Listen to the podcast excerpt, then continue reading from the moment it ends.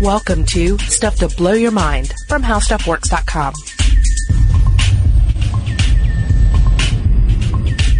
Hey, welcome to Stuff to Blow Your Mind. My name is Robert Lamb. And my name is Julie Douglas. Julie, how'd your weekend go? It was great. It was great. I handled lots of uh, pretend dinosaur poop. Oh, wait, wh- where did you uh, do this? Um, this was at the Fernbank Museum here in Atlanta, and they have an exhibit called The Scoop on Poop. Awesome. And uh, they had this special little thing for kids. I mean, I think it was for kids. I was totally hanging out doing it, but um, Shoving kids out of the way. Yeah, I was like, hey, that's that's my Play-Doh fake poop. Um, but they they did this. It was really great. My daughter loved it too. Um, they they rolled up just a bunch of different like uh, plants materials or bones or um, both into different pieces of Play-Doh. And then you'd have to discover, you know, was it a carnivore, was this dinosaur an omnivore or an herbivore? And kids love this, right? Yeah. You know, like they're all crowding these tables because even if you just call it pretend poop and it's squishy, they will pick it up and, and have at it. Kids love poop. It's it's a known fact, and uh, and, and you can learn a lot from an animal's feces. It's uh, I mean, it's it's pretty established fact. You can learn about an animal's diet. You can learn about what kind of uh, parasites it might have had, if it had you know worms and stuff. I mean, if you've if if you uh, if you have a child, if you have a pet, you've probably encountered a little of this, um, where you you get to have it, get an intimate uh, uh, glance into what's going on inside your animal, based or, or inside your child, based on what's coming out of said organism. Who is sometimes an animal. Yeah. This is true. Uh, you will know if corn was for dinner. Yeah, The night or before. you're like, whoa, I, you know, you, you, if you change your your pet cat's food and then you go to scoop the litter box, you can sometimes tell, whoa, there was a shift in diet here, because the the nature of the clumps has changed. Yep, and that's we, that's what we're going to talk about today: the nature of the clumps and the the merits of scatology here. Yeah, Um, it's something called coprolites, actually. coprolites, yeah, which are basically stones that were once poops. Yep, it's a scientific name for for fossilized um, excrement and uh, feces or droppings, however you want to call it. And we're going we're going big here. We're talking about humans. We're talking about animals, woolly mammoths. Uh, we're not just talking about owl pellets. Yeah. So uh, first, I'm just going to talk just a little bit about fossilization. Just a little grounding here. Uh, fossilization takes place in various ways. There's freezing, there's compression, there's entrapment in amber, you know, with like little bugs that are trapped in amber, and then there is um, permineralization, which is the, the big one. This is the one that factors into any kind of like dinosaur fossils that you see at a museum Yeah. it's easy to fall into the trap of thinking of fossils as merely a bone thing, you know, Or As- tissue. or yeah, or in some cases tissue, because certainly bones will fossilize, but so will soft tissues. So can hair, so can uh, feathers, and indeed so can poop. Yes. So what happens during fossilization, specifically during permineralization? Um, what we see is a, is a hardening of the minerals that have entered the small pores and cavities of a dead organism. Uh, and, and to a large extent, what takes place is kind of like a, a mold. Uh, is, is created, and then it is uh, the the contents of that mold is then uh, then become stone. Um, for this to happen, though, you need rapid burial of the animal, and this is there are a number of things that have to take place for something to, to fossilize, and that's why we have holes in the fossil record, and and why we don't depend solely on fossils for understanding what happened in the past, because not everything fossilized. And the more organized, you know, the, some organisms we have loads of fossils off mm-hmm. because they say lived in the mud, and so when they died, they were quickly covered.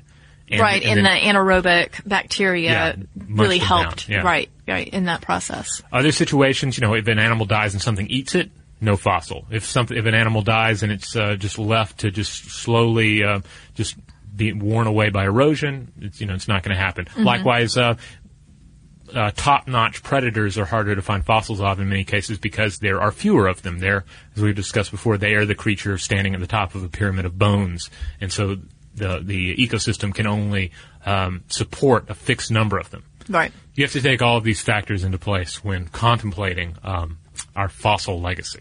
So trace fossils, like fecal matter, for instance, um, it's really important to make sure that um, when it happens, that the do happens, so to speak, that it's in the right environment for preservation.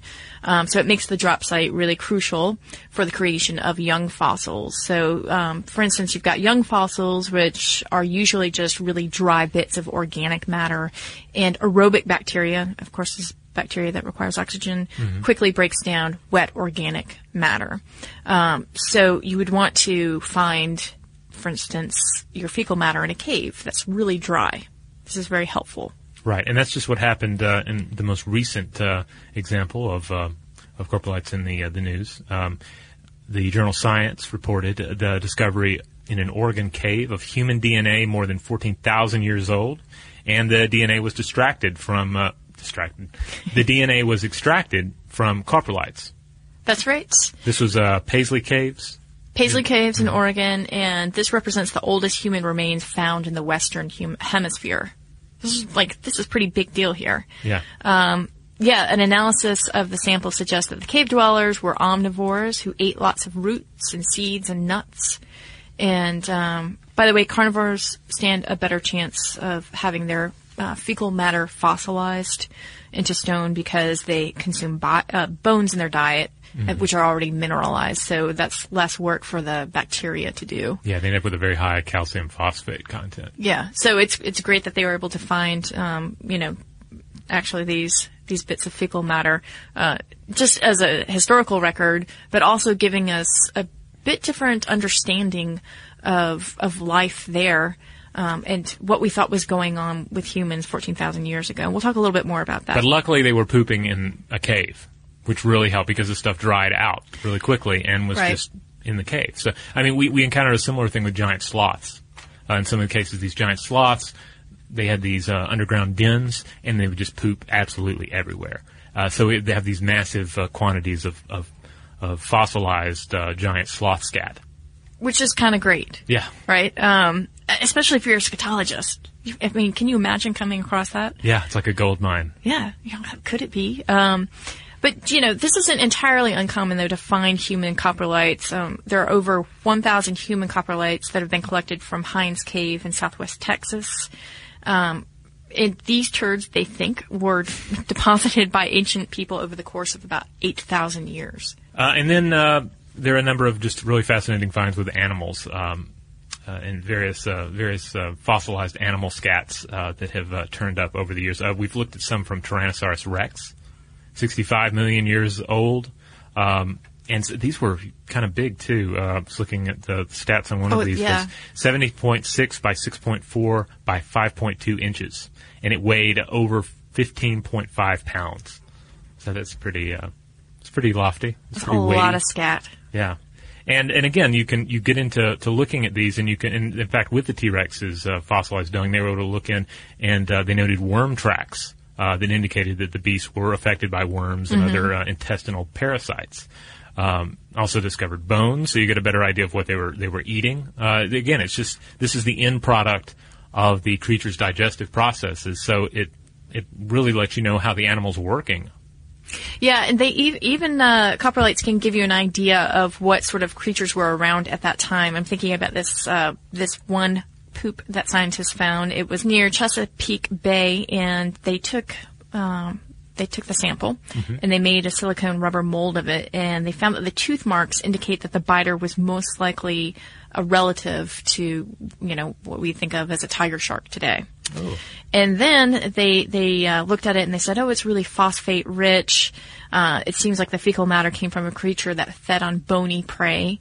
And then they looked at the size of it and they said, "Okay, we think that this was possibly some sort of crocodilian creature dwelling there." And um, the fact that it has these bite marks indicate to us, and the way that they, that um, the bite marks are positioned indicate that possibly this uh, prehistoric tiger shark actually bit into the digestive uh, system, or that part of the crocodile's digestive system, and pierced the, fecal matter that way. Wow. So, I mean, just from the the, uh, the fecal matter here, we're able to piece together this awesome battle between uh, prehistoric Right. tiger shark and prehistoric crocodile monster. Right, because it's not uncommon actually to find that um, that animals will, will consume other animals' fecal matter, and I believe that they've seen bite marks in other samples before. But the way that this is positioned, it was it was not just that this tiger shark took a little morsel and went, "Oh, I wonder if I should eat this." It was that it was actually inside the, the belly of the crocodile at the time that it Yeah, was of course, attacked. our listeners have dogs; they know how it, how it goes. this but- is true. Uh, now, interesting. I am reminded the Komodo dragon does not fall into that category because I remember the they'll eat just about anything. Uh, Phil Bronson's toe Yeah. as well. Oh yeah, Sharon Stone's Oh, yeah, husband, yeah, or that's I don't right, know if they're right. still married, but that they went to go look at the behind the behind the scenes thing at a zoo. Oh yeah, and they, And- they attacked. Yeah. Yeah. But uh, but it, I remember when I was uh, writing about them that they um, the uh, the young Komodo dragons uh, will total the adults will totally eat them, but uh, they will coat themselves in fecal matter and then that they'll they'll make themselves uh, less uh, desirable as a tasty morsel. Snakes do that too. Yeah. Yeah. Um, all right, so we have to talk about mammoth poos, of course. But Oh, before yes. we do, should we take a break? We should take a break, and then we will come back and discuss the leavings of the woolly mammoth.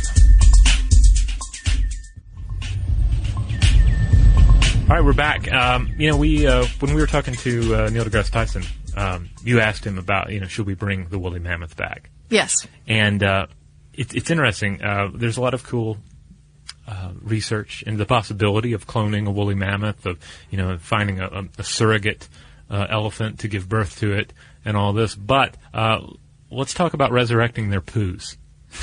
Yeah.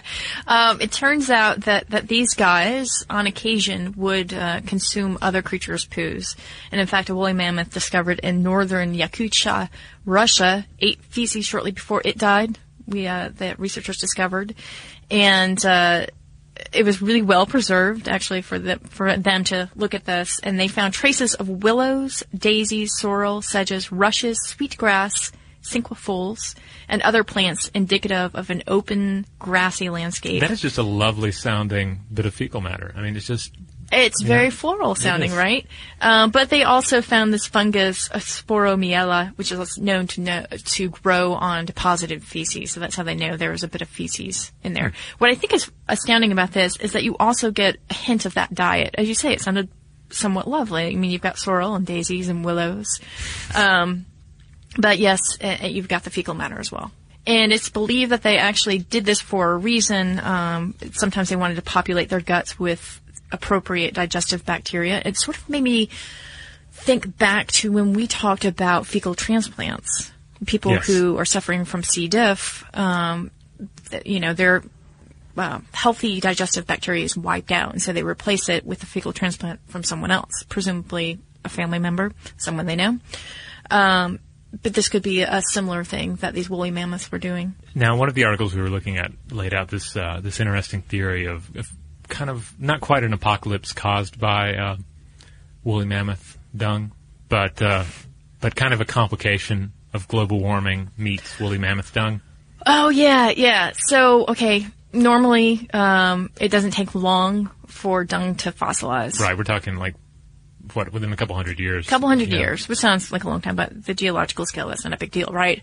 But it's a totally different story for the frozen tundra, where you have generations of woolly mammoths that roamed those that area for thousands and thousands or hundreds and thousands of years, and they deposited, of course, their mammoth dew. And so the idea here is that with global warming, that uh, dormant microbes in the dung heaps could begin to wake up. Because to they just pooped everywhere, and then it froze. Yes, it's a carpet of poop, Yeah. basically. So so this is when stuff starts thawing out. So two will thaw out the the, the, the mammoth dung, and then it's going to release methane. Uh-huh. It's going to potentially have have microbes in it. I mean, it's it's It's sort of a we're opening a Pandora's box made out of uh, pachyderm. Yeah, and that droppings. again, this is what is really fascinating about this sort of scatological look into nature and what's happening here. I know some of you are thinking, hey. Uh, Poop is great and all, but what about vomit? Can we talk about vomit? Yes, Yeah, yes, we, we can. talk about vomit. Uh, there is such thing as a fossilized vomit, and uh, it is called a regurgitalite. Which sounds Beautiful, right? It does. Mineralized vomitus. Yep. Uh, Peter Doyle of the University of Greenwich described a conglomeration of belemnite skeletons believed to have been coughed up by a marine reptile called, was it Ichthyosaurus? Yeah, Ichthyosaurus. And uh, Ichthyosaurus. the Ichthyosaurus is the scary looking, I like to think of it as a fright dolphin. It's that, uh, that prehistoric dolphin that looks really kind of crazy and scary and nightmarish. That's the Ichthyosaurus. And the Belemnites uh, are, or were, an ancient type of squid that actually had an internal skeleton, which was really interesting. Um, so that's what this thing was eating and occasionally vomiting up. Way, way back when we talked about uh, animals that would uh, turn their, uh, like some sharks will turn their stomach out, Yeah. like a um, like an inside out sock to empty it. So, um, Or I'm even won- sea cucumbers too. right, yeah, yeah. So I'm wondering if it was a similar thing where it was, you know, it eats something it can't agree with, so it's just whoop. Yeah, just ejecting it. Yeah. Possibly, but yeah, it retched that up about 160 million years ago. And it turns out that this kind of stuff, these coprolites, this uh, regurgitolite, is hot stuff in the eBay market. Um, oh yeah, you were searching for this yesterday. Yeah, yeah. I mean, this, and think about it too. It would make sense because some of these will will coalesce into these beautiful patterns, um, just sort of like you know petrified wood or anything that's been fossilized or been sort of baked by nature for a long time. Um, and one piece of jewelry really uh, struck my fancy. Oh, the the, the wristwatch. Yeah, Yes. a dinosaur dung watch from a maker called Artya. Okay, it's a Swiss-made timepiece. Mm-hmm. It's flawless. It's beautiful. I'm not kidding. It features a polished coprolite face sourced from an herbivorous dinosaur's dung, which was dropped 100 million years ago. And it has a bronze casing that's that's chosen to match, quote, the warm and matchless tints of dinosaur dung. It's um, it's really hard to imagine, but if you go to the uh, blog post that accompanies this uh, this podcast, I'll include some links, and, and maybe I can find something to embed as well, where Yeah. you can get a, a quick glance at it. But these things, some of these things are really beautiful. I mean, they just look like beautiful stones with a lot of like cool. Um, earthy tones and even some like non-earthy kind of bright vibrant colors uh, sort of marbled through it Well, I love this. There was a BBC article about this. Um, I believe it's called "Telling the Time with a Wristful of Dinosaur Poo," and the maker of it is so excited by this, and he says, "Like you're literally time traveling with this." Uh, yeah, I know. Um, with this, with this watch. Yeah. That, I, and you know, he's trying to sell it. And you know why he's trying to sell it? Because uh, it's twelve thousand dollars. Well- you got to come up with a good story. But if you, yeah, if you want to be the, I mean, wristwatches are are are cool again, right? Uh, no one actually needs them because you get Right. your phone, but people like wearing them. And um, and if you really want to set yourself apart, if you really want to be cool, uh, this is the watch to get. It is. And I, I failed to mention that the strap is made from American cane toad skin. Well, good because you want something. Um, Something similar. Yeah, right? I it's like in Jurassic Park. leather. They they had to they, they had to complete the DNA sequence, so they used frogs. They had to complete the wristwatch, so turn to your amphibians. Yeah, it's kind of beautiful, right? It is. It is. It's a beautiful watch. So there you go, coprolites, dung watches. Yeah, regurgitolites, all that good stuff. It's uh, it's uh, this is a fun one. Yeah, and uh, and certainly, um, I, I'm wondering if anybody out there has any of this jewelry because you can also get like earrings Oh, made yeah. from coprolites, and and it's pretty fancy stuff. I mean, it, it, if I saw it on on Etsy or wherever, I wouldn't think for a second, oh, that kind of looks like you're hanging dinosaur turds from your ears. No, it looks fabulous, My- especially when you polish them up and you shape them. My my question is whether And whether you or can not polish a dinosaur you can turd. you yeah. can polish a dinosaur turd. Nicely done. My question is if any of these have uh, shown up on Regretsy yet, because I would love to see that. At least the description of it. Cool. Well, let's um, let's call over. Um, speaking of technology made out of dung, let's call over our robot, Arnold. He doesn't have any feelings. He he doesn't care what I call him. Uh, but he does have some mail here. Let's see. Here's one from Eric. Eric writes in and says he's talking about horror. We receive a lot of uh, comments on our um, science of horror episode. He said, I've never uh, liked films like The Shining. However, my sister still loves them. When I was about 11 and we had Showtime and they were showing The Shining on TV, our parents were going out and uh, explicitly told us not to watch the movie. So, of course, my sister, nine at the time, had to see it. However, it was too scary for her, so she got up. Uh, so she got me up to protect her. To this day, that movie creeps me out. a few years ago, I was walking between two high hedges at night in the winter. It was very cold, and the hedges were covered in sparkling snow. It brought back memories of the movie so uh, so powerful. It took a great force of will to present myself prevent myself from running. So I do enjoy uh, I do enjoy psychological thrillers like Hard Candy, though. Thanks again for the podcast, Eric. Hard Candy was a very intense movie. Have you seen It was that? intense, yeah. Yeah. Um, very, very well done, but it, yeah, an intense uh, viewing experience. Uh, and The Shining, uh, I agree. I mean, it's you can you can make criticism certainly on the fact that Jack Nicholson barely plays a human being in that film, and and uh, and and, and a lot of the humanity of that character is lost in in the transition from book Right. to film, and that's something King always, Stephen King, uh, the original author, uh, always griped about with that film, but. I can see that because that's very central to his writing and his characters. Yeah, but every but the look of the film and Kubrick's treatment of the haunted house in that film just I mean it still stands up beautifully Yeah. today. It's like 2001. It's the 2001 of, of haunted houses. So um, certainly, if you've never seen it, um, I recommend it. But be prepared for some shocks. Like even if you think you're prepared, like you. It, it's it, it's in the same category as 2001 in that you've seen if you've seen Yeah. sci-fi movies today and you think you've seen it all and then you go back and watch 2001 it'll show you something that you haven't seen before likewise if you've seen a lot of modern horror films I don't care how disturbing or or, or whatever they happen to be go back and watch The Shining and it will give you something to creep you out Well, because Kubrick is a master of, of creating that environment that is so isolating. Yeah. Um, and I mean, look at those films back to back. Um, there's so many, uh, at least in terms of how he sets the mood using sound and, and the void. yeah Um, that it really does uh, strike you at some sort of primal level. Oh, and then we also heard uh, just uh, another quick one related to horror and things that's uh, frighten us. Uh, Carrie, uh, with a K, wrote in and said, "Hey guys, uh, maybe you're too young to remember, but King, in my opinion, didn't start the clown phobia. The original Poltergeist had a scary clown. That's what started it out for me, my brother, and my husband. King's clown was scarier, but our fears' beginnings were from Poltergeist. Do you remember this? I kind of, I, I don't know if I'm getting my clown imagery mixed up, but I sort of remember the scene where the kid's in bed and the tree branches keep tapping against the window, and that there's then there's a creepy clown a doll. creepy clown yeah. that's sitting on a chair.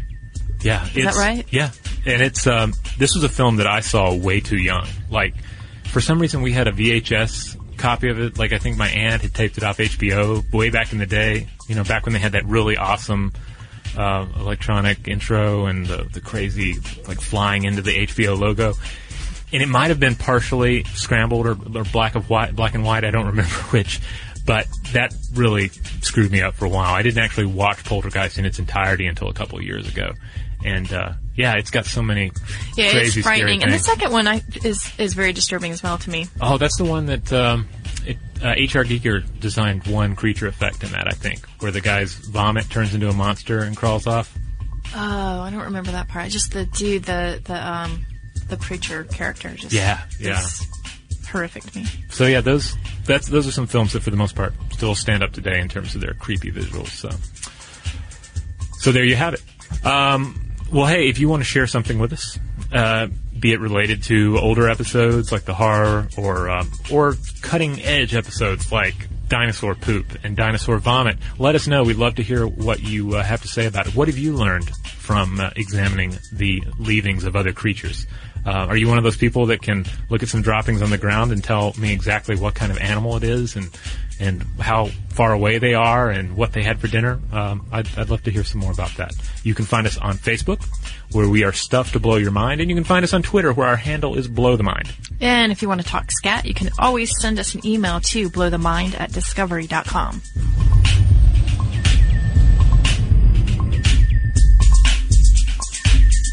For more on this and thousands of other topics, visit howstuffworks.com.